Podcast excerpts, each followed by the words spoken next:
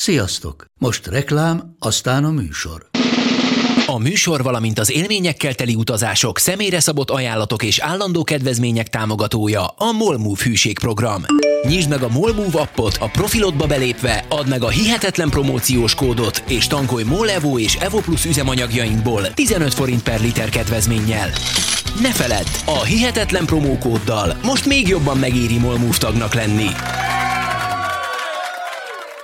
Vége a reklámnak, jön a műsor. December 7th. Dass ich mich in diesem Jahr Uh, Houston, we've had a problem. Ma hajnalban a szovjet csapatok I have a dream.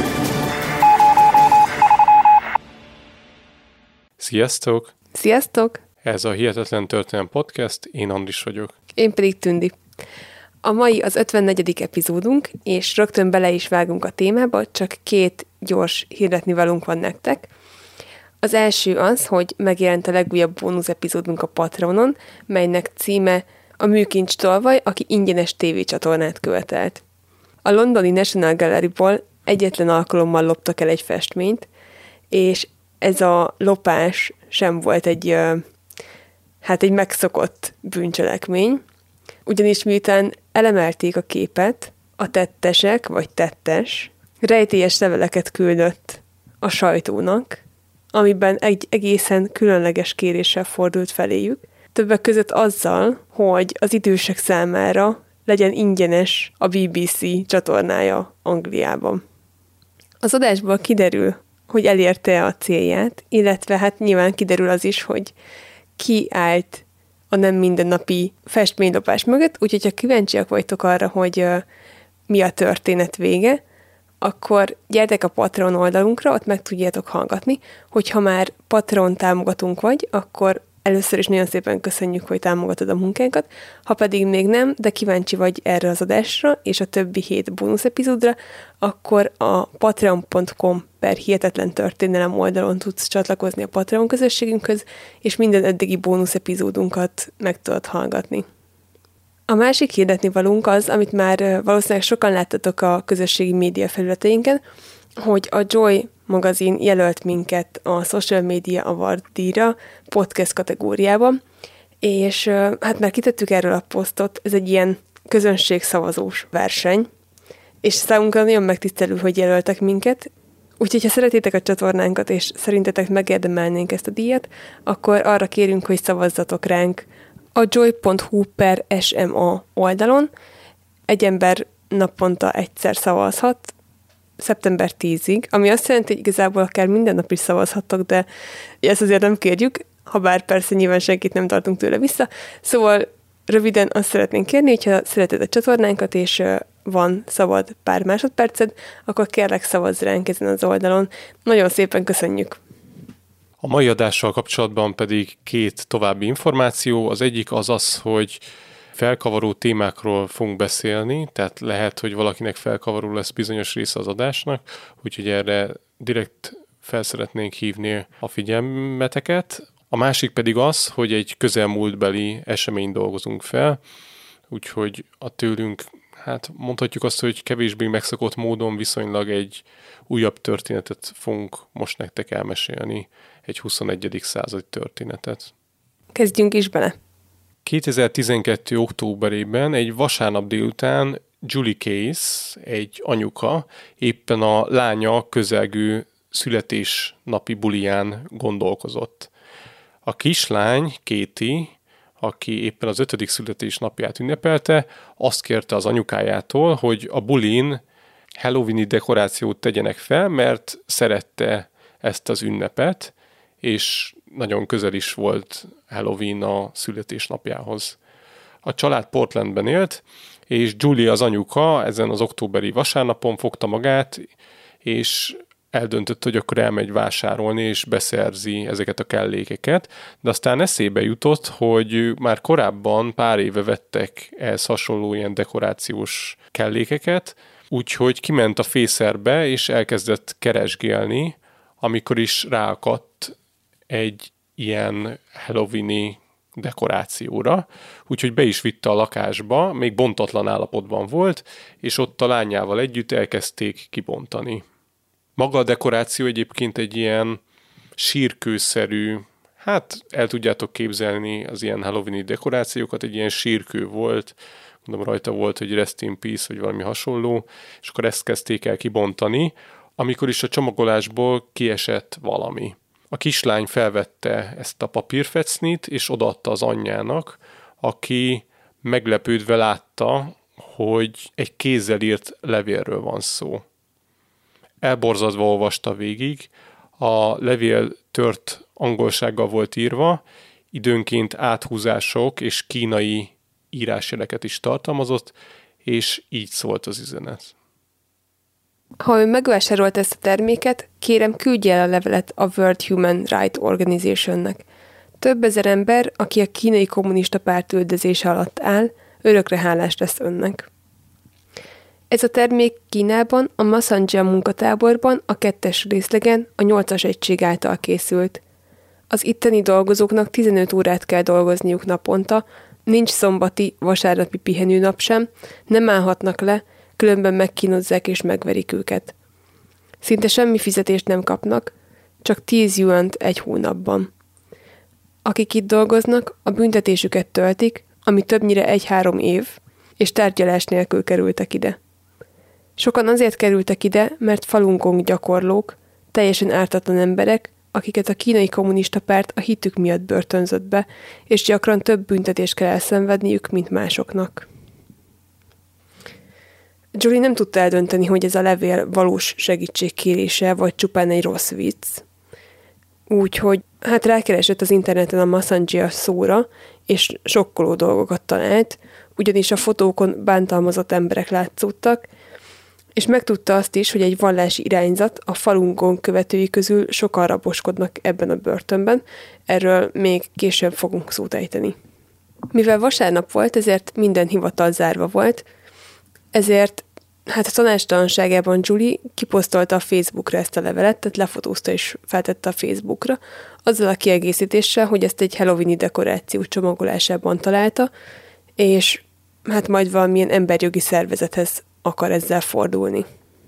A levélen sem dátum, sem aláírás nem szerepelt. Julie tudta, hogy két éve vásárolta ezt a sírkövet a Kmartban, így nem tudhatta, hogy aki segítséget kért, vajon még börtönben van-e, vagy egyáltalán még életben van-e. Felmerült benne ugyan, hogy a levél lehet, hogy csak egy átverés, egy rossz vicc, de valami mégis azt csukta neki legbelül, hogy komolyan kell venni ezt a segítségkérést. Másnap a munkahelyén beszámolt a kollégáinak is erről a levélről, akik arra buzdították, hogy keressen fel valamilyen ember, emberi jogi szervezetet. Julie fel is hívott néhányat, de mindenhol egy automata üzenetrögzítő fogadta, úgyhogy üzenetet hagyott mindenhol, de gyakorlatilag sehonnan nem hívták vissza. Julie megmutatta a levelet egy PR menedzsernek is, abban bízva, hogy ő majd kitalál valamit azzal kapcsolatban, hogy hogyan lehetne ezt nyilvánosságra hozni, vagy nagyobb nyilvánosságot adni ennek. És a PR menedzser azt javasolta, hogy valószínűleg az lenne a legjobb, hogyha a sajtóhoz fordulna a történettel. Julie ezt meg is tette, interjút adott egy oregoni lapnak, de úgy érezte, hogy ez nem elégséges, úgyhogy kapcsolatba lépett az Immigration and Customs Enforcement-tel. Ez egy olyan szervezet, aminek az a célja, hogy, vagy azt vizsgálja, hogy az amerikai piacra kerülő, kerülő áruk, azok semmi esetre se olyan helyről kerüljenek a boltok polcaira, hogy azt valamilyen olyan helyen állították össze, ahol munkatáborban dolgoznak az emberek. Julie felhívta ezt a szervezetet, pár nappal később pedig két munkatársal le is ült, és átbeszélte velük hát a levél tartalmát, és azt, hogy ő hogyan került elő a levél, és a szervezet emberei megígérték neki, hogy kivizsgálják az ügyet. Elküldtek egy levelet a kínai kormánynak, ez egy ilyen általános processz, tehát ez általában így szokott kinézni, ilyenkor küldenek egy levelet azzal kapcsolatban, hogy bizonyítsák, hogy ezek az adott tárgyak honnan származnak, és hogy ennek a szervezetnek a munkatársai, ha lehet, utazhassanak Kínába, és nézhessék meg, hogy hogyan készülnek ezek a konkrét tárgyak, de ezeket szinte kivétel nélkül mindig visszautasítja a kínai állam, tehát magyarán nem kapnak betekintést a szervezet emberi legtöbbször abba, hogy valójában hogyan készülnek el ezek a kérdéses eszközök. Hónapok teltek el, és a szervezet sem tudott semmit csinálni, és hát ez az egész ügy ez nem haladt előre. Julie pedig sokat gondolkozott azon, hogy a levélírója vajon kicsoda, férfi vagy nő, és hogy egyáltalán börtönben van-e még. Három évvel korábban, 2009-ben a Massanjian börtön mélyén egy Sanyi nevű férfi egyre kevesebb reményt táplált az iránt, hogy bárki valaha megkapja majd a segítségkérő üzenetét.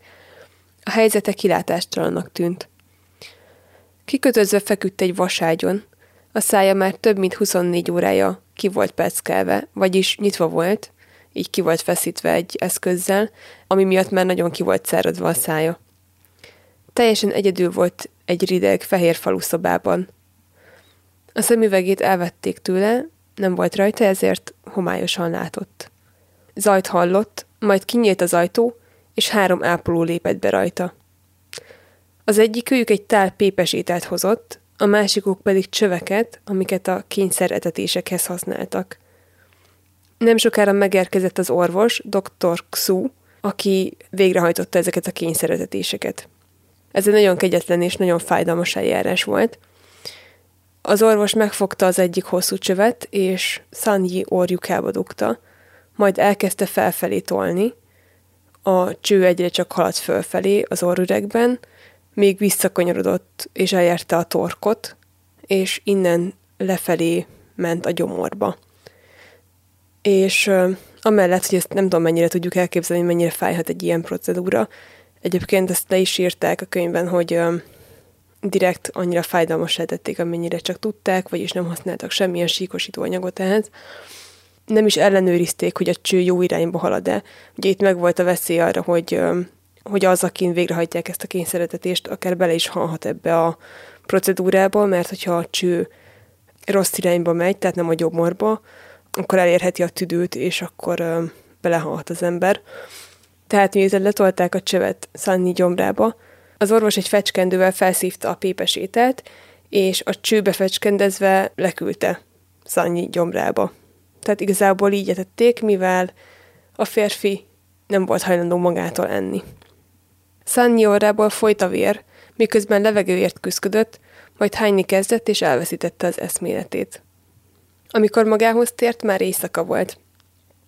A szája továbbra is nyitva volt a szájpecek miatt, és továbbra is ki volt kötve az ágyhoz. De ezúttal nem volt egyedül, mert vele volt egy őr is.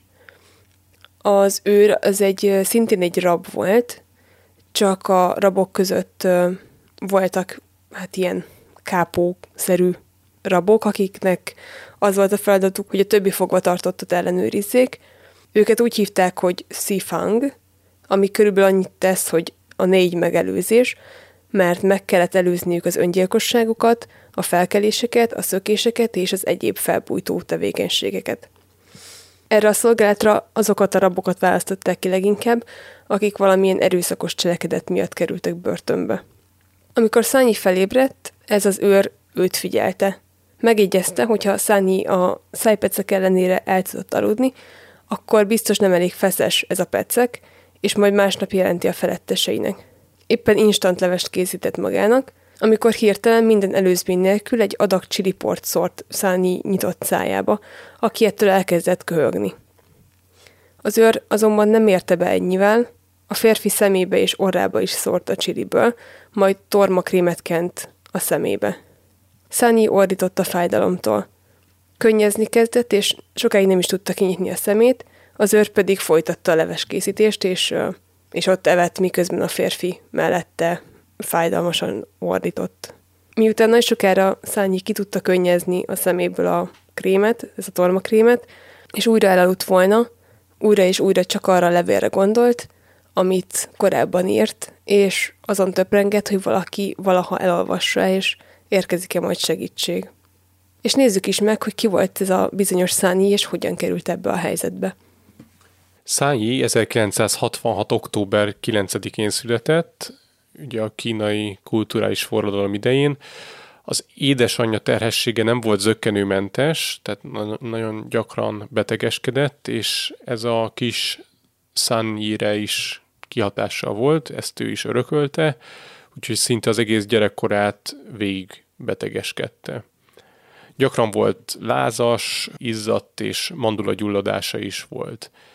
Élete első hét évét a nagyszüleinél töltötte, a faluban, ahol éltek, kevés munkalehetőség volt, ezért a szülők elutaztak a városba, hogy ott dolgozzanak, és hát az unokát, hát a gyereküket, azt rábízták a nagyszülőkre.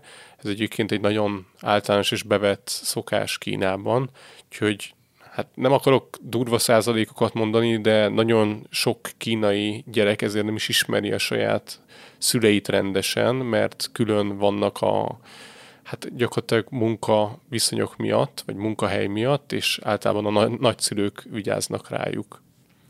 Amikor Szányi betöltötte a 7 éves kort, akkor a szüleihez költözött a városba, ahol nagyon jó tanuló volt, de nem voltak túl gazdagok.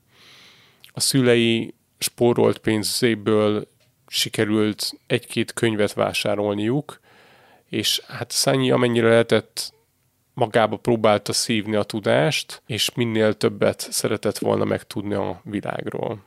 Olvasott egy-két tengerről szóló írást is, ami nagyon felkeltette az érdeklődését, és elhatározta, hogy hajós kapitány lesz, és arra vágyott, hogy láthassa a tengert. Szányi a legjobb tanulók közé tartozott, sok tanulmányi versenyt nyert, és a jó jegyeinek hála tagja lehetett a kommunista ifjúsági ligának, ami körülbelül, hát lehet, hogy erős a párhuzam, de olyan volt, mint a KISZ.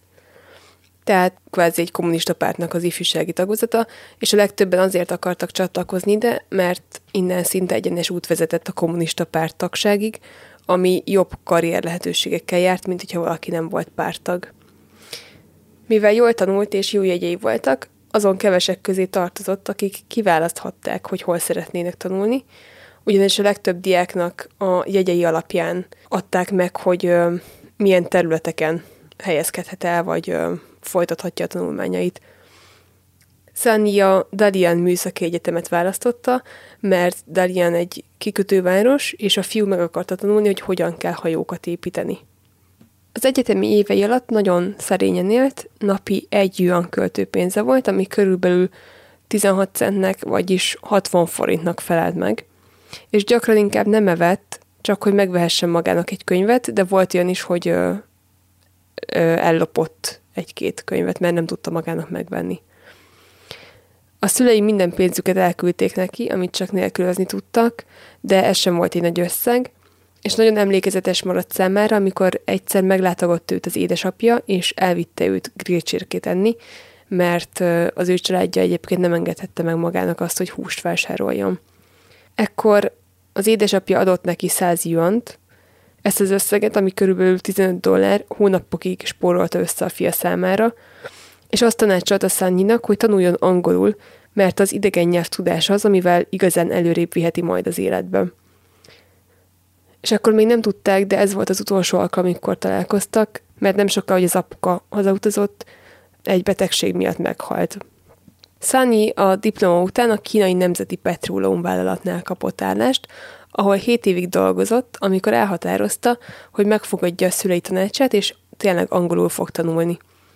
Belevetette magát a tanulásba, és mivel nagyon szorgalmas volt, le is tudta tenni a nyelvvizsgát. A munkahely is támogatta abban, hogy tovább tanulja a nyelvet, úgyhogy befizették őt egy háromnapos nyelvtanfolyamra Chongqing városában. 1994-et írunk, ekkor Szányi egy 28 éves fiatalember volt. Az ösztöndíjas út során ismerte meg későbbi feleségét, Mélyt. A lányjal egy táncos szórakozó helyen ismerkedett meg, és rögtön szimpatikusak voltak egymásnak, úgyhogy ha bár úgy nézett ki, hogy egymásba szeretnek, de a fiúnak sajnos el kellett hagyni a várost, mert csak három hónapos volt az ösztöndíja, úgyhogy sajnálatos módon elbúcsúztak egymástól. A fiú Pekingben kapott állást egy állami nagyvállalatnál, és már két év ott dolgozott, amikor azt a hírt kapta, hogy a kínai állam lakást biztosít bizonyos dolgozóknak, de csak akkor, hogyha ezek az állami dolgozók, ezek házasok. Úgyhogy Szányi elkezdett azon gondolkozni, hogy hogyan szerezhetne magának feleséget, és eszébe jutott mély, akivel korábban találkozott. Úgyhogy fel is kereste ezt a lányt, mivel Kína nagyon nagy, ezért nagyon sokat kellett utazni azért, hogy újra találkozzon a lányjal. Egy 13 órás út után láthatta ismét a lányt a lány szülővárosában, ahol nem sokat lacafacázott, és megkérte a lány kezét, amire mély igent mondott. Mély szülei azonban nem lelkesedtek ezért a házasságért, mert olyan fiút képzeltek el a lányunknak, aki képes róla gondoskodni. Sunny viszont szegény volt, és az egészségesen volt rendben. Az ifjú pár Pekingbe költözött, és amíg várták, hogy megkapják a szolgálati lakást, egy munkásszállón éltek. Semmiük sem volt, Mély pedig nem talált magának munkát, ezért Sunny másodállást vállalt, hogy meg tudjanak élni, azonban a sok munka hamar kikezdte az egészségét, folyamatosan szédült és felpuffott a hasa, ami miatt nagyon megijedt, mert emlékezett, hogy az apjának is hasonló tünetei voltak, mielőtt meghalt volna. Hogy javítsa az egészségét, Sunny reggelente sétálni ment munka előtt, és egy ilyen reggeli séta során talált meditáló embereket a parkban. Az egyik őket megszólította, és beszédbe legyedett vele. Kiderült, hogy a csoport a Falun Gong meditációs gyakorlatait végzi, Sunny pedig csatlakozott ehhez a hát mondhatjuk, hogy vallási mozgalomhoz, és maga is elkezdett meditálni, amitől úgy érezte, hogy javul az egészsége. Mindez 1998-ban történt, ebben az időben pedig már megkezdődött a kínai kommunista párt harca a Falun Gong vallási mozgalom ellen. Betiltották a Falun Gong könyveket, és a kínai sajtóban egyre több Falun Gong ellenes cikk jelent meg, a Falun Gong követők pedig demonstrációkkal válaszoltak erre, követelték, hogy a róluk szóló negatív cikkeket korrigálják a szerkesztőségekben. A kínai kommunista párt eretnek mozgalomnak kiáltotta ki a Falun Gongot, és áruhás rendőröket állítottak rá a szervezetre, viszont most egy kicsit ö, erről többet kell beszélnünk, mert ö, ennek nekünk is jobban utána kellett járnunk, hogy mi is ez a Falun Gong. Igen, és ez a Falun Gong az adás szempontjából is nagyon fontos, hiszen ekköré épül az egész levél és az egész történet, de nincsen könnyű helyzetben egy európai, hogyha utána akar nézni annak, hogy mi is ez a falungong, mert nagyon eltérő narratívákat lehet olvasni. És mi próbáltunk kutatni ez ügyben, és azt kell tudni az egész szervezetről, hogy a nyugati sajtó az nagyon pozitívnak próbálja beállítani az egészet, és nem is azt mondom, hogy pozitív, hanem inkább azt mondanám, hogy elhallgatja egy kicsit azokat a dolgokat, amik a falungonggal kapcsolatosan kifogásolhatók. Lényegében hát nekünk az jött le, hogy egy ilyen szektaszerű szervezetről van szó leginkább, viszont a másik oldalon ott van a kínai sajtó, aki meg mindent megcáfol, és a falungonggal kapcsolatos ügyeket, amennyire lehet próbálja eltusolni. Szerintem először nézzük meg, hogy pontosan honnan is eredt ez a falungong. A falungongot szokták még Falun Kungnak és Falun Dafának is mondani. Ezt a vallási irányzatot 1992-ben egy Li Hongzi nevű ember indította el, és nagyon gyorsan, nagyon népszerűvé vált Kínában, ugyanis hamarosan már több millió ember gyakorolta ezt a falungongot. Tulajdonképpen a tradicionális csikong elemeit és légző gyakorlatokat tanított Li a követőinek, és emellé írt könyveket is, amiben hát ilyen buddhista tanításokból merített főleg. De azért sok más is belekevert, tehát ott mindenféle ilyen démonok, meg szellemek, meg Igen, kicsit vannak. ilyen, igen, ilyen mix. A, egyébként a, rákerestem, és van magyarországi, nem is tudom, minek mondjam, tehát vannak, van magyarországi szervezete is, ahol bemutatják a gyakorlatokat, még ilyen videókat is feltettek, hogy hogyan kell végezni a gyakorlatokat. Tehát elsőre úgy tűnhet, hogy csak ilyen meditációs gyakorlat, vagy valamilyen, hát csikong. Hát ez a lassú tánc. Hát nem is tánc inkább, hanem inkább ilyen mozdulatok. Igen, lassú mozdulatok. De gyakorlatilag igazából emögött azért több van, csak ezt, ezt nem egyszerű felkutatni. Úgyhogy alaposan utána jártunk ennek, és mindenképpen azt szerettük volna, hogyha valami forrásokkal alátámasztott objektív írást látunk, és találtunk egy, hát mondhatjuk, hogy tanulmányt, dr. Heather Kavan, egy új-zélandi egyetemi oktatónak a kutatását, amiben megnézte a falungong és a nyugati média kapcsolatát, és ez a hölgy új-Zélandon él, és csatlakozott egy új-zélandi falungong csoporthoz, hogy minél többet megtudjon a szervezetről, és elég érdekes benyomásai lettek. Tulajdonképpen reggel 6 órakor találkozott szinte minden nap ezzel a csoporttal, ahol elvégezték a meditációs gyakorlatokat, viszont sejtette, hogy ennél azért többről szól ez a mozgalom.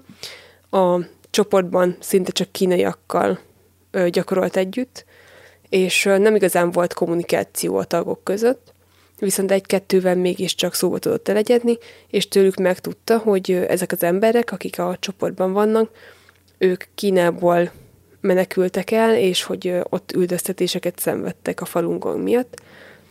És az egyik tag később azt is elmondta neki, hogy a falungong az messze nem csak meditáció és ilyen lassú mozdulatoknak az egymásutanisága, hanem hozzátartozik elég erősen az aktivista szerepvállalás is, ami hát igazából lehet, hogy ez az oka annak, hogy, hogy Kínában tiltva van, vagy legalábbis ez is közrejátszik.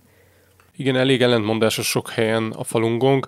Igazából tehát a legalsó szintjén az emberek ezeket a lassú mozdulatokat végzik, de ahogy a Tündi mondja, a magasabb szinten mindenféle tanítás van és ennek az egésznek a kitalálója, aki egyébként 1998-ban Amerikába költözött, és valószínűleg teljesen meggazdagodott ebből az egész irányzatból, és egy évvel később Kínában pedig betiltották a falungongot. Szóval ez a ember, aki alapította, ez gyakorlatilag egy ilyen guruként működik, könyveket írt arról, hogy ezt hogyan kell végezni, viszont a nyugati sajtóban jellemzően, amikor a könyveiről van szó, sok esetben úgy fordítják le, hogy kevésbé hangsúlyozzák ki azoknak a, hát hogyan mondjam, a necces részeit, vagy ami nagyon érdekes tanítások, vagy nyugati szemmel kevésbé elfogadhatóak. Egyébként itt több minden felmerül az új-zélandi tanulmányban is, tehát több helyen rasszista és homofób tanításai vannak ennek a szervezetnek. És kívülről nekem egy kicsit úgy, úgy tűnt, hogy ilyen piramis játékszerűen épül fel a szervezet, és a felső oldalról egy olyan tanítás jön, hogy amennyire lehet, próbálják meg nyugat irányába minél inkább áldozatnak beállítani magukat, hogy ezzel is egy pozitívabb képet alkossanak erről a szervezetről. Amikor 99-ben betiltották ezt a mozgalmat Kínában, akkor a falungon követők azt mondták, hogy ez azért van, mert már több mint 100 millióan követik a falungongot, és a kommunista pártnak csak hát dézében csak 65 millió tagja van, és a párt tagjai félnek a tömeg erejétől, viszont Kavan, ez az új-zélandi egyetemi oktató utána járt ennek, és azt találta, hogy ebben az időben valójában ö, 2 és 10 millió közé volt tehető a falungon követők száma Kínában. Tehát igazából a kommunista párt egy erednek szektának kiáltotta ki a falungongot, és azzal vádolta a szervezetet, hogy veszélyes a társadalomra, mert olyan dolgokat tanít, ami destruktív, például, hogy ne menjenek orvoshoz és kórházba tagok, hogyha betegek, és hogy sok hívet öngyilkosságba kergetnek a tanítások, és volt is egy, egy elég drámai eset, amikor két falungong követő felgyújtotta magát ilyen tiltakozásul a szervezet betiltása ellen, erre pedig a falungon követők azt válaszolták, hogy ez egy ilyen provokáció volt a kommunista párt részéről, hogy igazából ezek az emberek nem is, nem is falungon követők voltak. A falungon követők pedig üldöztetésről és kínzásokról számoltak be, és számolnak be mind a mai napig a médiában számtalan beszámoló látott napvilágot, és ezek közül a nyugati sajtóban is több elterjedt, és ezek valószínűleg egyébként igazak, mert tényleg sokan, sokan számoltak be ilyesmiről, hogy börtönbe kerültek a vallási nézetük miatt. Tehát gyakorlatilag az a helyzet, hogy a kínai kommunista párt és egy, egy kicsit átláthatatlan szekta áll egymással szemben, és ö, nagyon nehéz kívülről, főleg ilyen nagyon kevés ismerettel, mint ami most nekünk van, objektíven látni a képet, tehát azt elképzelhetőnek tartom, hogy tényleg vannak káros, vagy hát mondhatjuk, hogy destruktív tanítások ebben a szektában, másfél viszont Kínában a vallásszabadság az gyakorlatilag nem létezik, és mint sok beszámolókból megtudjuk, bebörtönzik az embereket csak azért, mert másképpen gondolkodnak, vagy, vagy más vallásban hisznek, mint ami az elfogadható a kommunista párt számára. Tehát gyakorlatilag itt egy ilyen konfliktus áll fenn, és ennek nagy szerepe van a történetünk szempontjából. Tehát összességében erről a történetről azt kell elmondanunk, mert itt a Falun Gong és a kínai kommunista párt konfliktusáról, hogy elég nehéz megismernünk a teljes igazságot, hiszen nincsen egy objektív forrás, amire támaszkodhatunk. Nem állnak rendelkezésre ilyen írásos adatok, viszont nagyon sok falungon követő beszámolóját ismerjük, amire viszont amire, amire lehet támaszkodni, hiszen hiszen tömegével számoltak be különböző kínzásokról és bebörtönzésről az emberek, úgyhogy ennek érdemes lehet hitelt adni. Eszembe jutott egyébként, hogy mi egyszer sétáltunk a Margit szigeten, és ott, ahol mentünk le, tehát ahol ha, megyünk le a, a szigetre, ott volt egy ilyen kiállítás, ami ilyen falungongról szólt. Most itt Tündi azt mondja, hogy az már nincs ott, de hogy minden esetre néhol össze lehet futni az utcán ezzel, tehát ezt van, hogy valahol promózzák. Hát nem is igen promózásnak mondanám, hanem inkább ilyen öm, plakátokat tettek ki öm, arról, ami bemutatja azt, hogy Kínában milyen helyzetben van ez a mozgalom és a követőik. Tehát Ilyen ismeretterjesztőszerű, nem? Igen, és figyelemfelhívó arra, hogy, hogy embereket kínoznak, tulajdonképpen a hitük miatt. De térjünk vissza a történethez.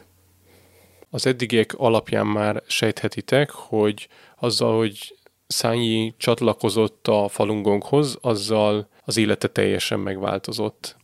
Egy idő után a munkahelyén is megtudták, hogy a szervezethez tartozik valamilyen formában, úgyhogy 2001 márciusában egy kollégája figyelmeztette, hogy a munkaadójukról azt tudta meg ez az ember, hogy a rendőrséggel felvette a kapcsolatot, és akár Szányit le is tartóztathatják, vagy valamilyen kényszermunka táborba vihetik.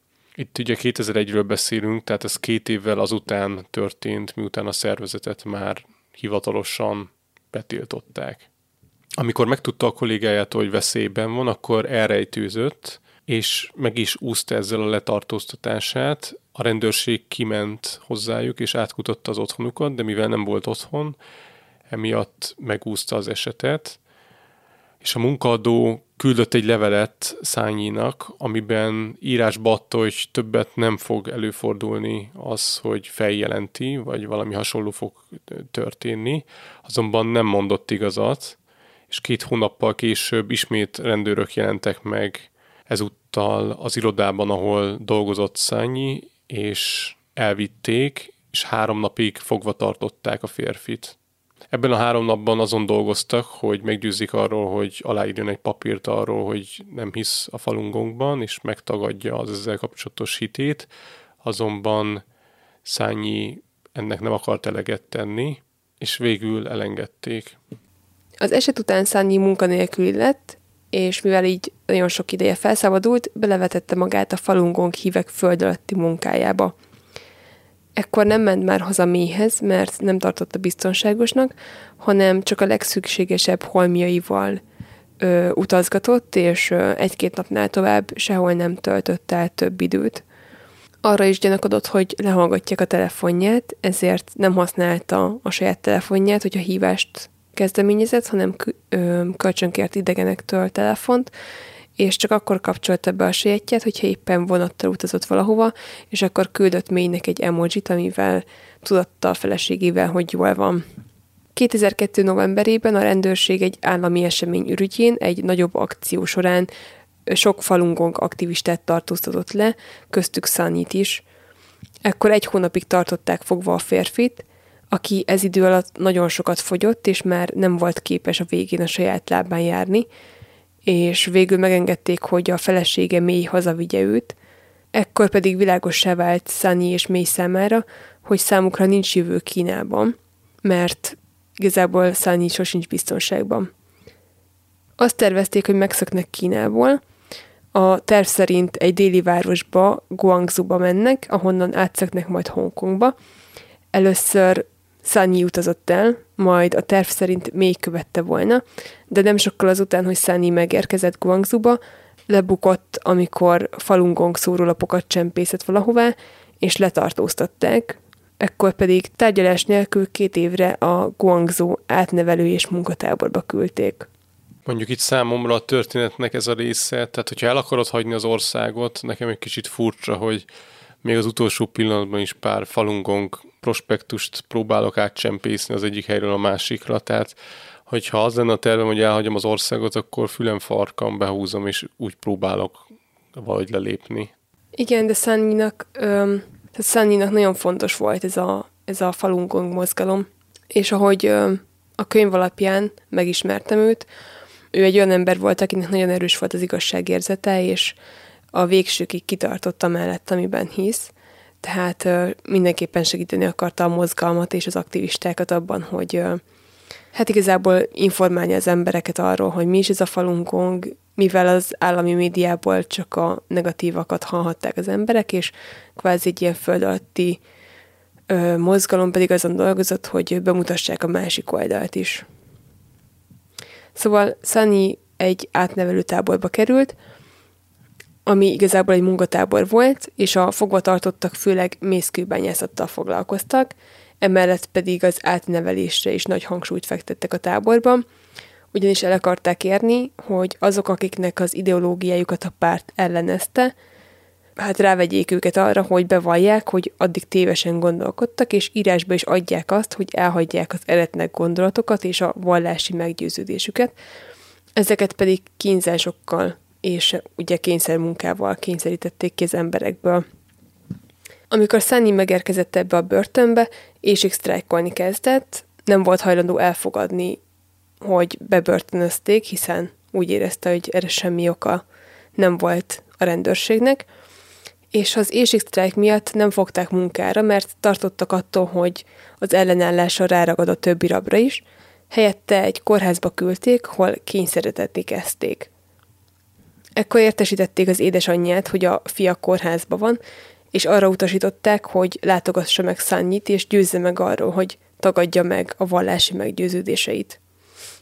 Szannyi édesanyja, aki már egy idős betegasszony volt, 18 órát utazott azért, hogy láthassa a fiát, és elborzadt, amikor látta, hogy Szannyi milyen állapotban van, ugyanis ugye ki volt kötözve az ágyhoz, és teljesen le volt soványodva, viszont a végtagjai fel voltak dagadva, és hát igazából csak árnyéka volt önmagának a férfi.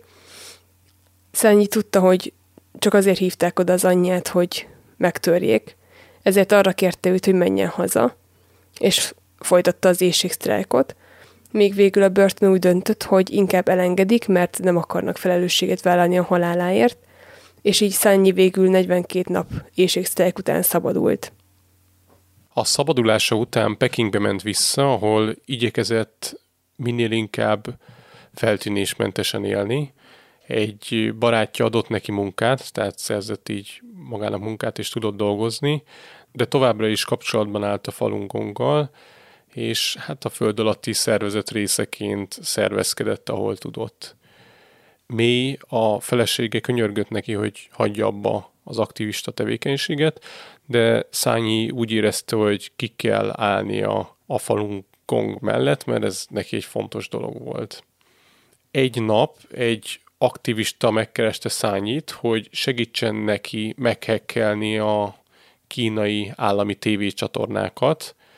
Korábban már volt hasonló akciója Falun Gongnak, akkor egy városi kábel TV 8 csatornájának adását vágták el az aktivisták, és a saját propaganda adásukat illesztették be annak a helyére, mondjuk ezt műszakilag nem tudom, hogy hogyan, de ezt sikerült elérniük. Szányi vállalt az akciót, és hat órát vonatozott azért, hogy egy másik városban fel tudja szedni ezeket az elektronikai eszközöket, amik egyébként a tengeren túlról érkeztek, és visszatért Pekingbe, és leadta ezeket a, hát ezeket a kütyüket az akcióhoz, és ezt az utat hatszor is megjárta, azonban a hatodik út során lecsaptak rá a rendőrök, és letartóztatták.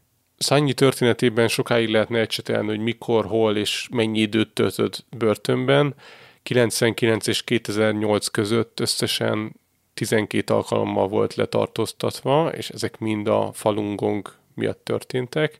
Pár napostól egészen a 10 hónapig terjedő szabadságvesztéseket szabták ki rá. Azonban valahányszor börtönbe került, akkor mindig sztrájkolt, és ezzel tiltakozott a rabsága ellen. Ez amellett, hogy nagyon nehéz volt, hiszen egy idő után már bármit megevett volna, az egészségére is komoly romboló hatást gyakorolt, és az éhségsztrájkok miatt mindig lefogyva és betegen hagyta el ezeket a börtönöket. Fogvatartói pedig azért, hogy életben tartsák, ezért kényszeretetéssel kínozták, de sosem tudták megtörni. 2008. februárjában egy este Sunny azt mondta Mélynek, hogy egy pár napra el kell mennie.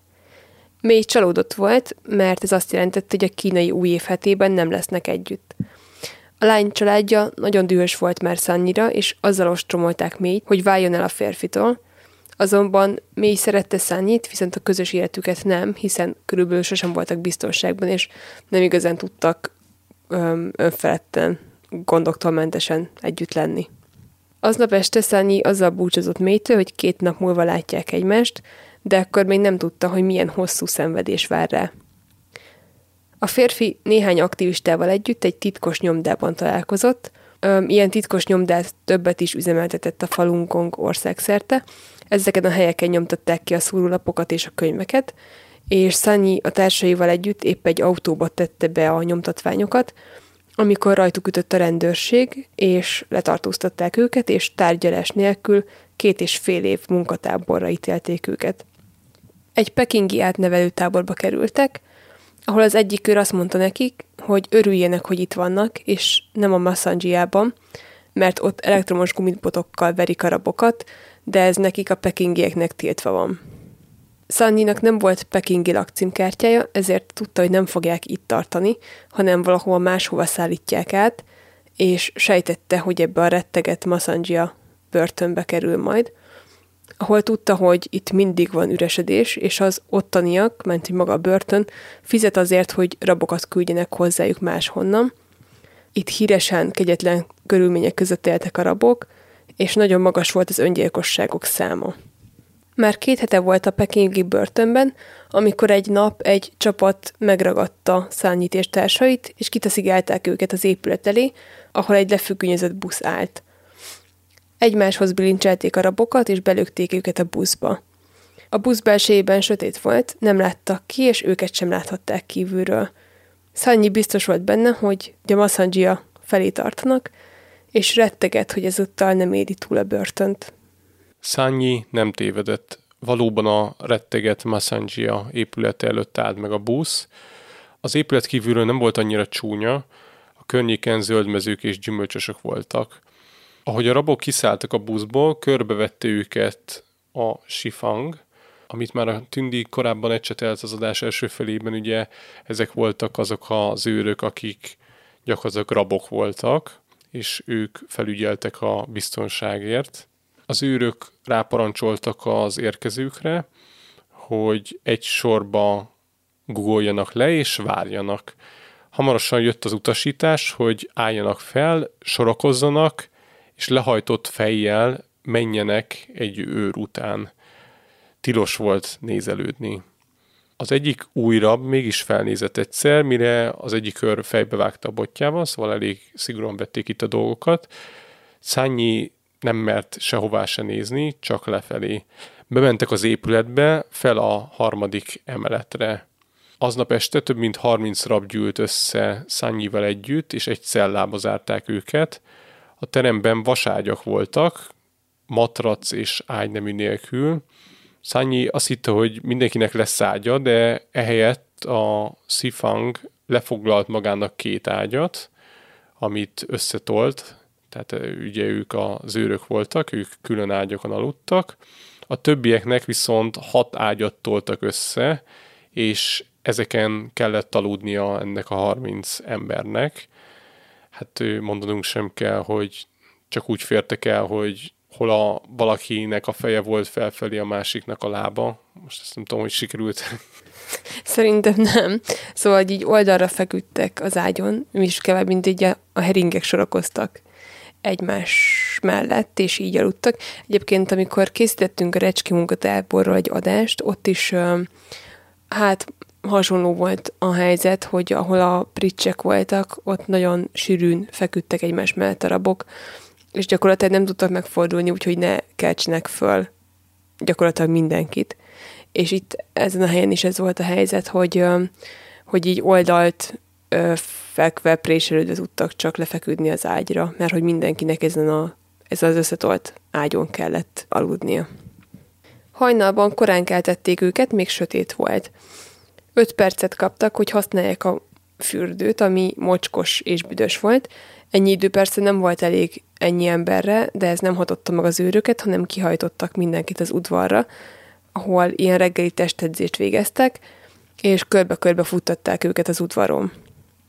Akkor már egyenruhában voltak, aminek nem volt öve, úgyhogy Szanyi a két kezével fogta a nadrágját, hogy nehogy lecsúszson a derekáról, és akkor nem is tudhatta még, hogy ezután két és fél évig nem fog többet a szabad levegőn tartózkodni, tehát hogy konkrétan az egy épületbe lesz bezárva. Ezután reggeli következett, ami leves volt és főzelék, amiben rohadt zöldségdarabok voltak. Az egyik rab állította, hogy felismeri a patkányörülék szagát, és biztos volt benne, hogy az ételükben is azt tettek. Reggeli után pedig megkezdődött a munka. Az új rabok azt kapták munkának, hogy ilyen papírdekorációkat kellett hajtogatniuk, Ugye, amit mondtunk, hogy Száni korábban mindig éjségsztrákkal tiltakozott ez ellen, hogy neki ne kelljen dolgoznia, de ezen a helyen ezt nem merte megkockáztatni.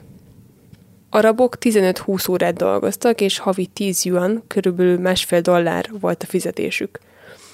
Napi hat alkalommal mehettek ki a mosdóba, és csak ekkor tudtak inni a csapból, miközben más rabok a helyiségben a dolgukat végezték, a csapvíz pedig koszos volt és büdös. Szanyi hamar rájött, hogy milyen az itteni munka, ugyanis a folyamatos hajtogatástól és élezéstől, ahogy hajtogat ezeket a papír dekorációkat, kidörzsölődtek az ujjai és fájtak.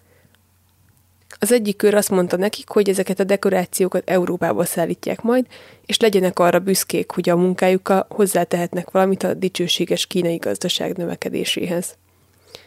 Ebben a börtönben rengetegféle termék készült, amiket Európába és Amerikába exportáltak, többek között dekorációkat, olajszivattyúkat, szűrőket, fúrókat és gyerekruhákat is gyártottak a rabok. A munkakörülmények borzalmasak voltak. Az a részleg, ahol a gyerekruhákat készítették, ezek ilyen kabátok és overálok voltak. Itt libatollakat használtak fel, ahol a teremben nyáron óriási volt a forróság, nem nyitották ki az ablakot, és nem kapcsoltak ventilátort sem. A rabokon pedig nem volt maszk, emiatt folyton belélegezték az apróbb tollakat, télen pedig nem volt fűtés, a rabok keze megdermett a hidegtől, és így kellett tölteniük a tollakat a ruhákba. A napi kvóta 200 kabát és 100 nadrág volt, csak akkor kaptak enni, hogyha tudták hozni ezt az elvárást, és csak ez a részleg naponta több száz dollár hasznot hozott a börtönnek, miközben a dolgozók kvázi ingyen dolgoztak 15-20 órákat. Annak érdekében, hogy teljesíthessék a kvótákat, a rabok hajnali három körül keltek, és gyakran csak éjfél után feküdtek le aludni, és gyakorlatilag semmi más nem csináltak a munkán kívül, csak étkeztek, ugye ez sem volt egy hosszú idő, és használták a mosdót. Az egyik rab, hogy ne kelljen mosdóba mennie, inkább nem ivott egész nap. Ahol Szányi dolgozott, azon a részlegen a kvóta napi 160 darab dekoráció elkészítése volt, fejenként, amit hát elég nehéz volt hozni, úgyhogy voltak, akik egymás asztaláról lopták le a darabokat, hogy meg legyen a napi adagjuk. Csak akkor mehettek aludni, hogyha teljesítették ezt a kvótát. Szányi ujjai egy idő után már gennyesek és sebesek voltak, gyakran hajnali kettőig dolgozott, mert ő hát igazából lassan tudott csak haladni ezzel, és hajnali négykor már fel kellett kelnie, hogy megkezdje az aznapi munkát. Az egyik nap, amikor az étkezőben sorban állt, kinézett az ablakon, és meglátott egy csapatrabot, akik rongyokba voltak költözve, a testük koszos és fekete volt, és egy zsákot tartottak, amikben emberi csontoknak és koponyáknak tűnő dolgok voltak. Szanyi teljesen elborzadt, egy rab azt mondta neki, hogy ők a nyolcas egység, akik az úgynevezett szellemunkát csinálják, de nem mondott erről többet Szányinak. Szányi megtudta, hogy az ugyanan érkezők mindig a papírdekorációs részlegre kerülnek, de idővel, ahogy új rabok érkeznek a börtönbe, a korábbi raboknak új munkát és új cellát adnak. Megtudta azt is, hogy az ugyanan érkezőket, ahogy Szanyékat is, egy zsúfolt cellába zárják, ahol pár ágy van, ott szállásolnak el több tucat embert, és hát ez a, ennek a hírhet börtönnek az egyik fogása, hogy az újonnan érkezőket az első napokban ennyire zsúfolt helyen tartják, és nyilván ezzel is hatnak rájuk. Az egész napos munka az, hogy nagyon szegényes a táplálék, amit kapnak, és a mocsok, a bűz és az alvás hiánya az mind egyfajta, hát egy ilyen szellemítette szányít, aki szinte alig tudott magáról, és hát mint egy robot dolgozott, de az egészségügyi állapota az folyamatosan romlott közben. Egy idő után új rabok érkeztek a munkatáborba, ezért Szannyi és társai hamarosan új helyekre kerültek. Azok, akik gyorsan tudtak dolgozni, jobb munkákat kaptak, például ilyen bizsukat tehettek össze, vagy egyéb dekorációkat készíthettek.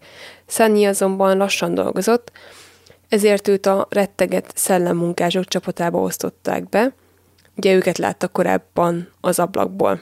És hamarosan megtudta, hogy mivel is foglalkozik ez a részleg, ők készítették a halloweeni dekorációkat, amiket nyugatra exportáltak. Öm, hát a kínai embereknek egy nagy, nagy része nem ismeri ezt az ünnepet, mert Kínában nem igazán tartják.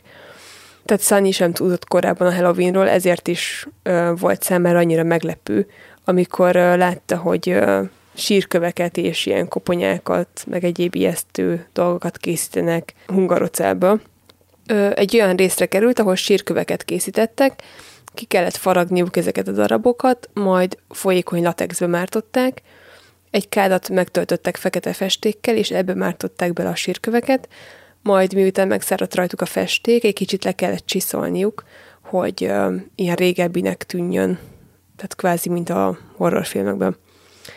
A rabok ezért voltak annyira feketék és koszosak, mert uh, tulajdonképpen mindenük tiszta festék volt, gyakorlatilag voltak emberek, akik a, ezeket a sírköveket festették, hogy egész nap fekete festékes vízben álltak, és így kellett dolgozniuk. Egyébként az egyetlen, hát mondhatjuk, öröm az örömben volt, hogy ez a részleg fürödhetett, míg más részlegeken nem volt fürdés. Nekik azonban engedélyezték a fürdést, viszont erre kb. napi pár percet kaptak, és a víz hideg volt, de legalább ők le tudtak zuhanyozni. Abban az épületben, ahol ez a szellemcsapat dolgozott, ott kaptak szállást a női rabok is, akiknek a sorsa még nehezebb volt, mint a férfi raboké. 2008-ig nem is voltak elszeparálva a férfi raboktól, és ö, hát a túlélők visszaemlékezéseiből szörnyű történeteket ismerhetünk meg. Ugye az őrök kegyetlenül kínozták őket, az úgynevezett átnevelések során. Mindenféle erőszakoskodást ö, kellett elszenvedniük, és gyakoriak voltak a tömeges megerőszakolások is. Ezeket a nőket gyakran nem engedték ki a mosdóba, így például amikor menstruáltak, akkor átlázott a ruhájuk, és mivel nem volt más egyenruhájuk, ezért ebben a ruhában kellett lenniük. Őket leginkább a varrodákban dolgoztatták, és az egyikük, aki ugye egy szabadult rab, ő elmondta, hogy többek között ők készítették a rendőrség számára az egyenruhákat, de volt olyan részleg is, ahol növényvédőszereket gyártottak védőmaszkok nélkül, ezért a dolgozók tulajdonképpen belilegezték a mérgező anyagokat, mások pedig fogpiszkálókat csomagoltak, és kis tasokokba tették, és ez volt a munkájuk. Az az író, aki megírta a szányi történetét, és akinek a könyvéből dolgoztunk, megírta, hogy több volt rabbal is készített interjút, és az egyik női rab, aki ugye kiszabadult, elmesélte neki, hogy miután, el, hogy miután kiengedték, elhagyta Kínát és Amerikába emigrált, és már ott élt, amikor majd tíz évvel később egy november este sétált az utcán, és az egyik kirakatban meglátott pont ugyanolyan ilyen tollas madárdíszt, amit ők készítettek ebben a, ebben a kényszermunkatáborban. Felmerülhet bennünk a kérdés, hogy hogy lehet az, hogy a nyugati kereskedők olyan tárgyakat forgalmaznak, amiket ilyen kényszermunkatáborokban raknak össze. Ugye az adás elején is elmondtuk már, ezt nagyon nehezen lehet visszakövetni, és hát elég gyakran előfordul az, hogyha érdeklődnek egy-egy ilyen tárgy után, akkor vagy azt mondják, hogy nem kaphatnak semmilyen betekintést, vagy egyszerűen csak az történik, hogy a kényszer munkatábor nem nyilván nem közvetlenül adja el nyugatra ezeket a tárgyakat, hanem van egy közvetítő cég, akin keresztül érkezik Nyugat-Európába és Amerikába mindenféle áru, és hogyha bármilyen kérdés felmerülne, akkor fogják és átnevezik ezt a céget, vagy azokat a tárgyakat átszervezik egy másik céghez, tehát gyakorlatilag lenyomozhatatlan az egész, és, és nem lehet rájönni az, hogy mi honnan érkezik, de hogyha bemegyünk a boltba, vagy egy plázába bementek, és nézitek egy-egy ilyen boltban, hogy mi mennyibe kerül, azért néha meglepődünk mi is, hogy hogy lehet, hogy pár száz forintért kapunk már bizonyos dekorációkat és ilyen tárgyakat, amit egyszerűen lehetetlenség felfogni, hogy vajon hogyan állítanak elő ilyen olcsón, miközben azt ugye még ide kellett szállítani, egy csomó ember dolgozott azon a tárgyon, van annak anyagdíja, és minden ezek mellett csak pár száz forint sajnos valószínűleg elég sok olyan tárgyat veszünk, amit nagyon rossz körülmények között, nem feltétlenül kényszermunkatáborba, de olyan helyen állítanak össze, vagy rakják össze, ahol borzasztóak a körülmények. És fizetségnek valószínűleg szinte semmit nem kapnak az emberek, akik ezeket összeállítják. Hát igen, ez egyébként egy nagyon, nagyon rossz ebbe belegondolni.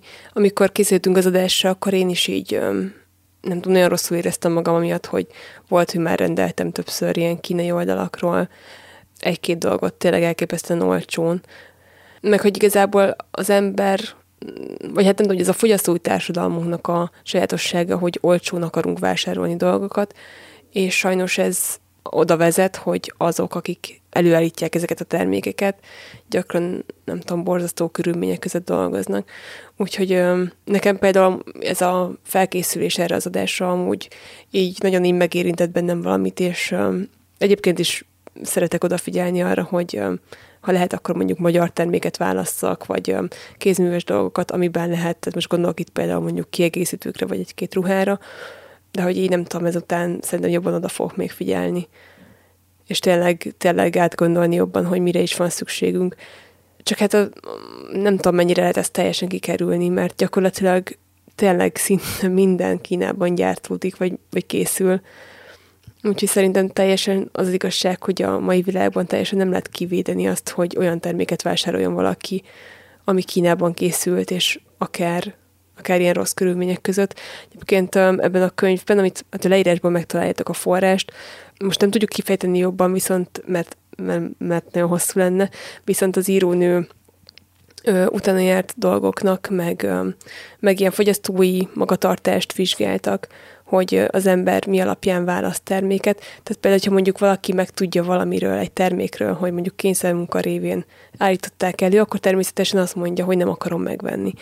Viszont úgy működik az agyunk, hogyha meglátunk egy terméket, mondjuk nagyon kedvező áron, egyszerűen bekapcsolva mi olyasmi az agyunkban, amitől ilyen nagyon izgatottak leszünk és örülünk, és ilyen birtoklási vágy, hogy nekünk ez kell, és akkor, akkor szinte senki nem gondol bele abba, hogy oké, okay, de miért ilyen olcsó ez a termék, vagy, vagy vajon hogyan gyártották, tehát ez elég szomorú. És hát az igazság az, hogy a közelmúltban azért elég sok nagy márkáról, többek között ruhamárkákról derült ki, hogy mondjuk gyerekmunkát alkalmaztak a gyártás során, vagy pedig kényszermunkatáborból ered pár dolog. Persze nyilván ilyenkor a márka meg a PR csapat azt, azt kommunikálja, erről nem tudtak, és akár még hihetünk is nekik egyébként, vagy hát szeretnénk hinni, de gyakorlatilag tényleg ezt ezt szinte lehetetlen ellenőrizni, hogy, hogy, hogyan, hogy hol készülnek ezek a nagyon olcsó kínai termékek. Térjünk vissza viszont most Szányi történetéhez, és beszéljünk egy kicsit a feleségéről, aki hát ugye elég nehéz napokat élt meg úgy, hogy a férje hosszú ideig be volt zárva.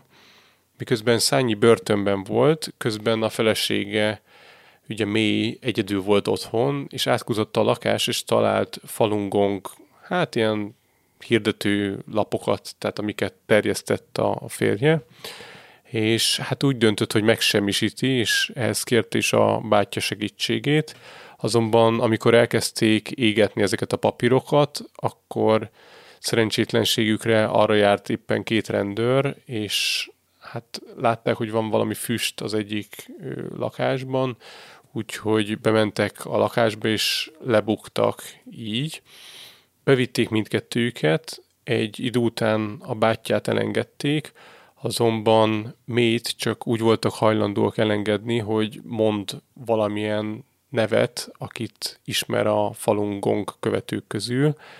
Ő egy idős hölgyet tudott volna mondani, de ezt nem akart elmondani, úgyhogy bent tartották egész sokáig, és mindenféle módon próbálták rávenni, hogy elmondjon valamilyen nevet, úgyhogy végül elmondta ennek az idős nőnek a nevét, akiről hát sajnos nem tudjuk, hogy mi történt vele, viszont Mét eléggé megrázta ez az ügy.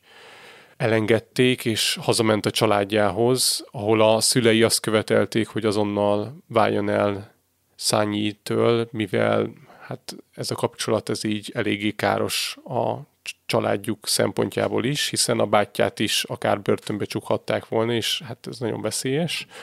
Úgyhogy végül a szülei meggyőzték arról mét, hogy írjon egy levelet Szányinek, amiben felbontja a házasságukat, és mély meg is írt ezt a levelet, úgyhogy Szányi a börtönben kapta készhez ezt a levelet a feleségétől, amiben felbontották a házasságukat.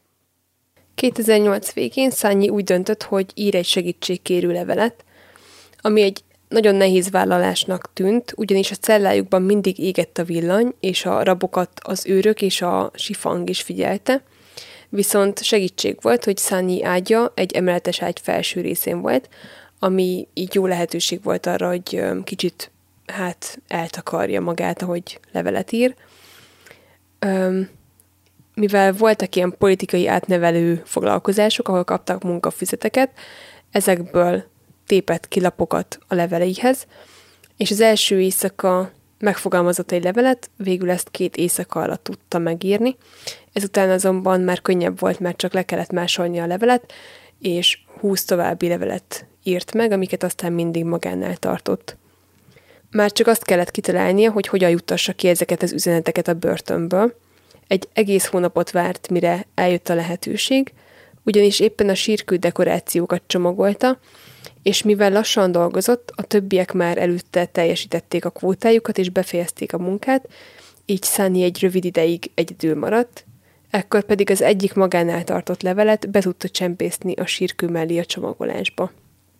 Nagyon félt, hogy valaki meglátja, de nem történt semmi, és ezen felbuzdult, és beavatta tervébe két további raptársát is, akikről tudta, hogy falunkon követők, és nekik is adott a levelekből, akik vállalták azt, hogy ők is csempésznek ki leveleket a börtönből, és még azt is vállalták, hogy lemásolják a leveleket.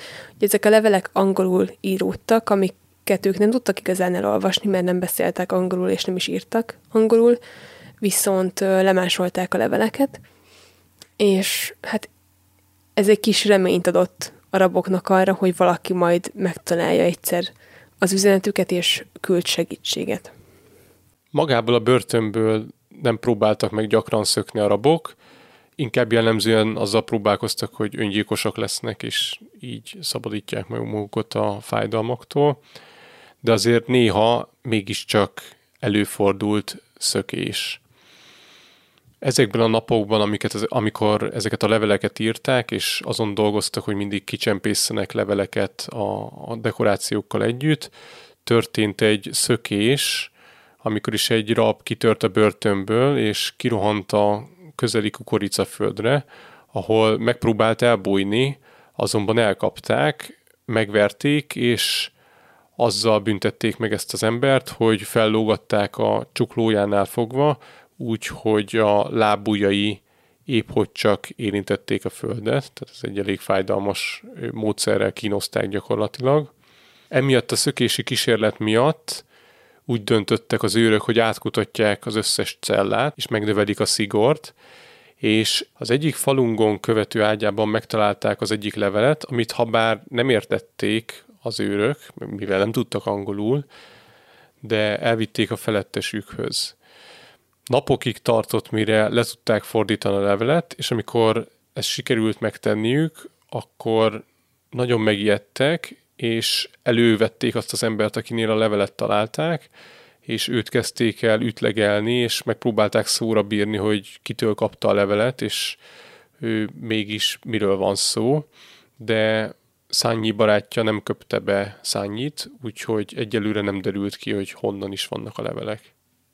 Hónapokkal később Szányit és más elítélteket, akik vallási vagy politikai meggyőződésük miatt kerültek börtönbe, egy különleges fejelmi részlegre vitték őket. A börtönőrei ugyanis úgy találták, hogy a falungon követőket nem sikerült még kellőképpen átnevelniük. Ezekben az átnevelő táborokban az őrök fizetése attól is függött, hogy milyen sikerrel érik el azt, hogy a rabok aláírják, hogy megtagadják az addigi nézeteiket, és hűséget fogadnak a kommunista pártnak, úgyhogy uh, nyilván itt az őröknek az volt az érdekük, hogy minél több embert hát térítsenek át a kommunista párthoz. Szányit és a falungon követő társait egy terembe terelték, ahol egy kérdőívet kellett megválaszolniuk. Ilyen kérdések voltak, hogy mi a falungong? A. Egy szekta, B. Egy tisztességes hit. A szabadulása után gyakorolja majd a falungongot? A. Nem, B. Igen. Hogyan írná le a kormány politikáját a falungonggal kapcsolatban? A. Bölcs, B. Elnyomó. Azok, akik rossz válaszokat adtak, azokat egyesével átvezették egy másik helységbe, ahonnan sikítások hangja hallatszódott. Egy idő után szányira is rákerült a sor. A szobában egyetlen emeletes vaságykeret volt. Szányit hozzákötözték a felső ágykerethez a csuklóinál fogva, és előre kellett hajolnia körülbelül 90 fokos szögben. A derekára rátekertek egy ágynemű darabot, amit megrántottak lefelé, ezáltal Szányi háta egy természetellenes szögben hajlott meg. Alig kapott levegőt, és mindene fájt. Egy idő után pedig elveszített az eszméletét is. Amikor magához tért, a földön feküdt, és két őr masszírozta a végtagjait, de amikor látták, hogy felébredt, akkor ismét kikötözték, és újra csak megrántották lefelé a köré csavart ágyneműt, és ezzel kínozták. Habár Szányi többször is elveszítette az eszméletét, nem tört meg – ezt látva pedig úgy döntöttek az őrök, hogy más módszerhez folyamodnak. Egy másik terembe vitték Szányit, ahol három emeletes ágy állt. Az egyikhez hozzákötözték úgy, hogy a lábai alig érintették a talajt, és a csuklóit kötözték ki az ágy tetejéhez, tehát kvázi így lógatták lefelé, úgyhogy nem ért le a lába. Az ágykeretet egy paplannal csavarták körbe, mert korábban volt, aki úgy próbált öngyilkos lenni ebben a pozícióban, hogy hozzácsapkodta a fejét a vaságy keretéhez, és ezt el akarták kerülni, úgyhogy ö, ilyen hát prevenciót alkalmaztak.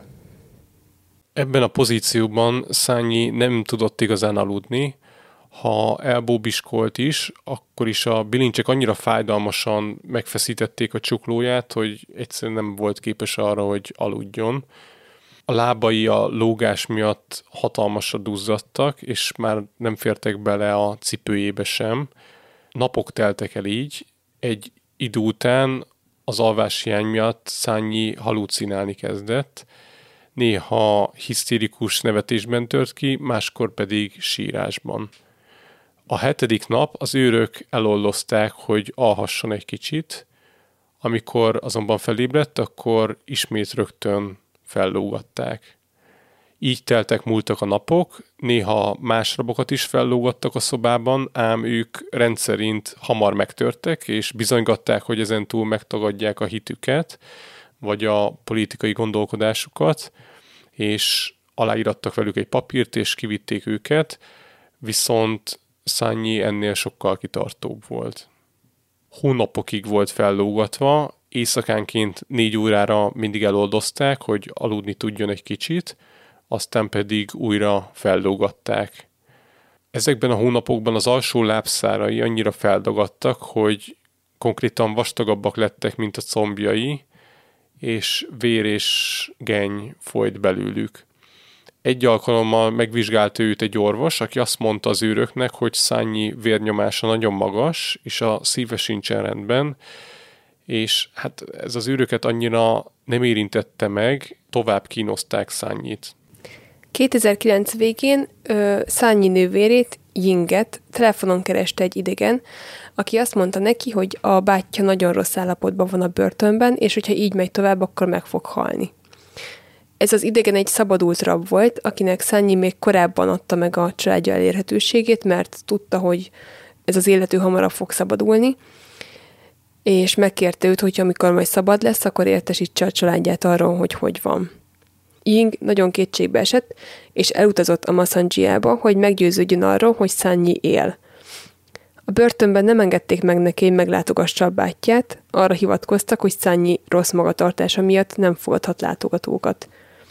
Ying azonban nem hagyta magát lerázni, és követelte, hogy bizonyítsák be, hogy Szányi életbe van. Ekkor egy őr készített egy fotót a férfiról, amin csak az arca és a, az egyik karja látszódik, ami éppen természetellenes szögben volt kicsavarva, és amikor ezt látta, Ying teljesen összeomlott, mert látta, hogy mennyire szenved a bátyja, és hogy ilyen beesett az arca. Ying felkeresett egy ügyvédet, aki egy keresztény ügyvéd volt, és neki már volt korábban összetűzése a kommunista párttal, ugyanis egy alkalommal, amikor ez az ügyvéd egy titkos templomban részt vett egy Isten tiszteleten, akkor a rendőrség rajta ütött a közösségen, és a teremben lévőket nyilvántartásba vették és letartóztatták. És ha bár az ügyvédet később elengedték, a vallását nem tudta többet gyakorolni, és emiatt empátiát érzett a falungon követők iránt, mert tudta, hogy milyen érzés az, amikor nem tudják hát gyakorolni a hitüket. Ying, Szányi nővére elmondta ennek az ügyvédnek, hogy több alkalommal is megpróbálta már meglátogatni a bátyját, de mindig megtagadták eddig tőle azt, hogy láthassák. Az ügyvéd azt mondta, hogy ha elég nyomást helyeznek a munkatáborra, akkor elérhetik azt, hogy szabadon engedjék Szányit. Ugyanis Kínában törvény tiltja a kínzásokat, és a munkaidő sem lehet ennyire sok, mint amennyit a Masanjiában dolgoznak arabok. És ez az ügyvéd arra épített, hogy ha nagy visszhangot kapna az ügy, akkor annak lennének következményei a Masanjia munkatáborra nézve, ugyanis a kommunista pártra az volt jellemző, hogyha kiderül valamilyen kellemetlen dolog, például mondjuk akár az, hogy egy börtönben törvényellenes dolgokat tesznek arabokkal, akkor a párt annak érdekében, hogy ne az ő neve legyen, tehát ne az ő nevén ö, essen csorba, látványosan megbünteti, vagy elítéli azokat, akikről kiderült, hogy valamit ö, rosszul csináltak. Az adás elején szó volt arról, hogy Szányit kényszeretetéssel kínozták, és ez azokban a hónapokban történt, amikor a Massangia falai között raboskodott. Az őt megvizsgáló orvos azt mondta az őröknek, hogy a szájpecket vegyék ki gyakrabban, különben Szányi állkapcsa akár el is törhet, de ennek ellenére gyakran több mint egy napig kifeszített szájjal lógott az ágykeretről a férfi. A kényszeretetéshez ugye egy csövet használtak, ami volt, hogy egy hónapig nem cserélték ki, és addig mindvégig a, hát így a gyomorba volt belógatva, és amikor kihúzták ezt a csövet, akkor teljesen fekete volt. Szányit kórházba szállították, mert azt sejtették, hogy hamarosan meg fog halni, és nem akarták vállalni a felelősséget a haláláért. Ugye egyébként erről a Recski tábor kapcsán is beszéltünk, hogy az ehhez hasonló táborok esetében gyakran próbálják azt kerülni, annak a látszatát, hogy a tábor miatt halna meg valaki, úgyhogy Szányi esetében is inkább elszállították, mint hogy azt lehessen elmondani utólag, hogy esetleg a táborban halt volna meg az illető. Szányi csontsoványra fogyott, a ruhája mocskos volt, alvatvér és megszáradt vér égtelenkedett rajta, amikor bemutatták az orvosnak, aki azt mondta a kórházban, hogy Szányi szervei feladják a működést, hogyha visszaviszik a börtönbe, és valószínűleg meg fog halni. Ennek ellenére a vizsgálat után visszavitték a börtönbe, hozzáláncolták egy ágyhoz, azonban ezúttal nem fellógatták, hanem feküdt, és így volt hozzákötve az ágyhoz, és pár naponta adtak neki ételt. Szányi állapot ekkor már siralmasan rossz volt, azonban Szányi kitartott mellett, hogy mindvégig kitart a falungong mellett, és nem fogja megtagadni a hitét, úgyhogy sosem fog aláírni semmilyen papírt. Ez a gondolat erőt adott neki, és elhatározta, hogy már pedig élve ki fog jutni ebből a börtönből. A nővére és az ügyvéde eközben minden szállat megmozgattak érte. Az egyik nap a nővére bement a börtönbe, hogy beszéljen Szányival. Először nem akarták ezt megengedni neki, de látva, hogy jogi útra terelődött már az ügy, tehát ugye itt az ügyvéd is uh, aktívan hát megfenyegette gyakorlatilag a börtönvezetőit uh, azzal, hogy uh, pereskedés fog jönni, meg hogy lesznek kör, uh, következményei annak, hogy, hogy Szányival hogyan bánnak. Ezért végül előhozták Szányit, és a férfi két év elteltével ekkor találkozhatott először egy családtagjával. Ezt a látogatást több követte, ugyanis a börtönvezetése tartott attól, hogy eszkalálódhat az ügy. Az ügyvéd tájékoztatta őket arról, hogy kinél milyen panasz nyújtott be ellenük, és amikor megtudták azt a börtönben, hogy Szányi meg tudja nevezni azt, hogy milyen őrök kínozták, mert emlékszik az, hát ilyen azonosító számukra, akkor úgy döntöttek, hogy nem hosszabbítják meg a hamarosan lejáró büntetését, hanem el fogják engedni. Ekkor újra napi háromszor adtak Szányinak enni, hogy megerősödjön és visszaszedjen valamennyit, mert ugye rengeteget fogyott, és arra utasították, hogy sétálgasson, hogy erőre kapjon. A férfi lábai és hát végig is a karjai is gyakorlatilag teljesen eldeformálódtak, és nagyon fájt, hogy mozgott, de ö, valamennyire mégis megerősödött így az utolsó napokban. Egyébként nem tudta, hogy el fogják engedni, tehát az utolsó éjszakája ugyanúgy telt, mint bármelyik másik, hogy az egyik karja hozzá volt birincselve az ágyhoz, és úgy aludt el, és csak akkor tudta meg, hogy szabad, amikor másnap az egyik őr hozott neki egy szürke nadrágot és egy fehér pólót, és ekkor tudta meg, hogy, hogy elmehet. Visszakapta a szemüvegét is, így végre újra tisztán láthatott, és amire már annyira nagyon vágyott, végre kiléphetett a börtön kapuin. Első dolga az volt, hogy visszament Pekingbe, ahol először egy barátjánál lakott, majd felhívta Mét, a volt feleségét. A nő még mindig a pekingi otthonukban lakott, Szányi pedig hazaköltözött hozzá, ha bár ugye hivatalosan korábban már elváltak. May mindig is szerette a férfit, és Szányi is szerette a feleségét, úgyhogy együtt maradtak, de a félelem, hogy követik vagy lehallgatják őket, az továbbra is megmaradt, és rettegésben éltek. Kínában az internetet ugye erősen cenzúrázzák, és sok nyugati oldal nem érhető el, de ezt ki lehet játszani valamilyen szinten, és hogyha valamilyen VPN kapcsolattal hozzá lehet férni a nyugati tartalmakhoz is, és Szányi ezen a rendszeren keresztül gyakran olvasott nyugati híroldalakat. 2012. decemberében is éppen ilyen oldalakat olvasott, amikor meglátott egy érdekes címet. Egy kínai SOS levelet találtak Oregonban, az Egyesült Államokban. Először nem is jutott eszébe, hogy ez az ő levele lehetett, rákattintott a címre, és meglátta a képen azt a levelet, amit ő írt a saját kezével, és amit ezek szerint sikeresen ki tudott csempészni a halloweeni dekorációkkal együtt. Megmutatta a cikket és a levél fotóját Mélynek, a feleségének, aki nem értett ugyan angolul, de Szányi elmondta neki, hogy ezt a levelet ő írta a börtönben. Mélynek az volt az első dolga, hogy nagyon megijedt, hiszen attól tartott, hogy ezáltal újra elkezdődik valami kutatás a férfi után, és a hatóságok elkezdenek kutatni azzal kapcsolatban, hogy mégis kiírhatta ezeket a, ezeket a leveleket.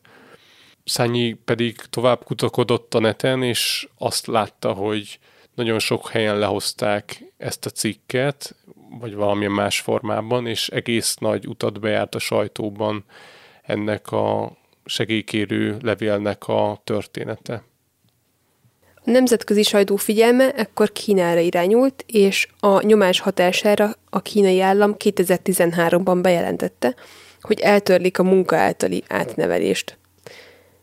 Az emberjogi aktivisták abban bíztak, hogy ennek hatására az igazságügyi szolgáltatás javul Kínában, például tárgyalás nélkül már nem küldhetnek senkit se börtönbe. Ebben az évben került hatalomra Xi Jinping elnök is, akitől nagy reformokat vártak az emberek, többek között a munkatáborok bezárását, viszont sajnos idővel világossá vált, hogy ezek a munkatáborok tovább üzemelnek, csak immáron nem átnevelő tábor címmel, hanem drog detoxikáló center néven.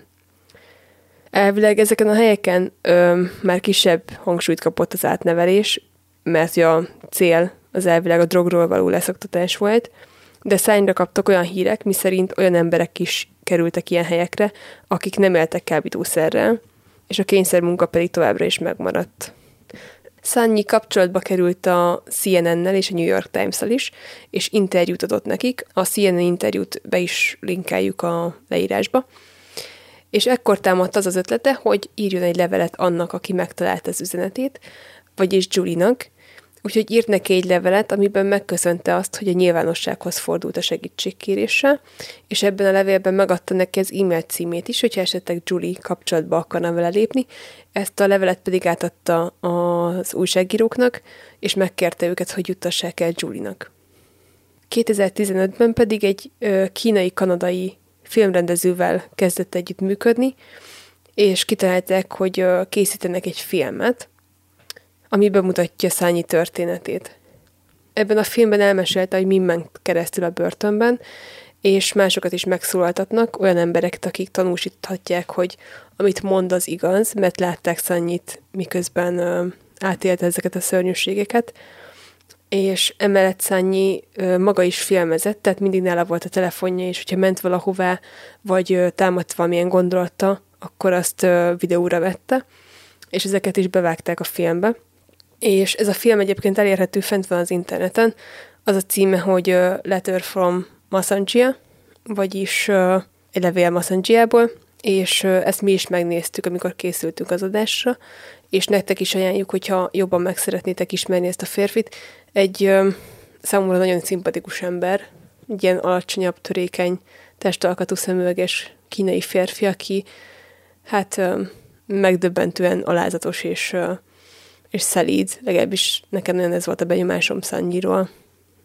Mély és Szányi újra összeházasodtak, eldöntötték, hogy elköltöznek Kínából. 2016-ban először az Egyesült Államokba akartak kijutni turista vízummal első körben, de ezt visszautasították, amikor látták, hogy Szányi munkanélküli, nincs gyereke és büntetett előéletű, mármint a kínai hatóságok utasították ezt el, tehát ő meg volt a kockázata annak, hogy nem fog visszatérni Kínába ezzel a turista vízummal, hanem kimarad.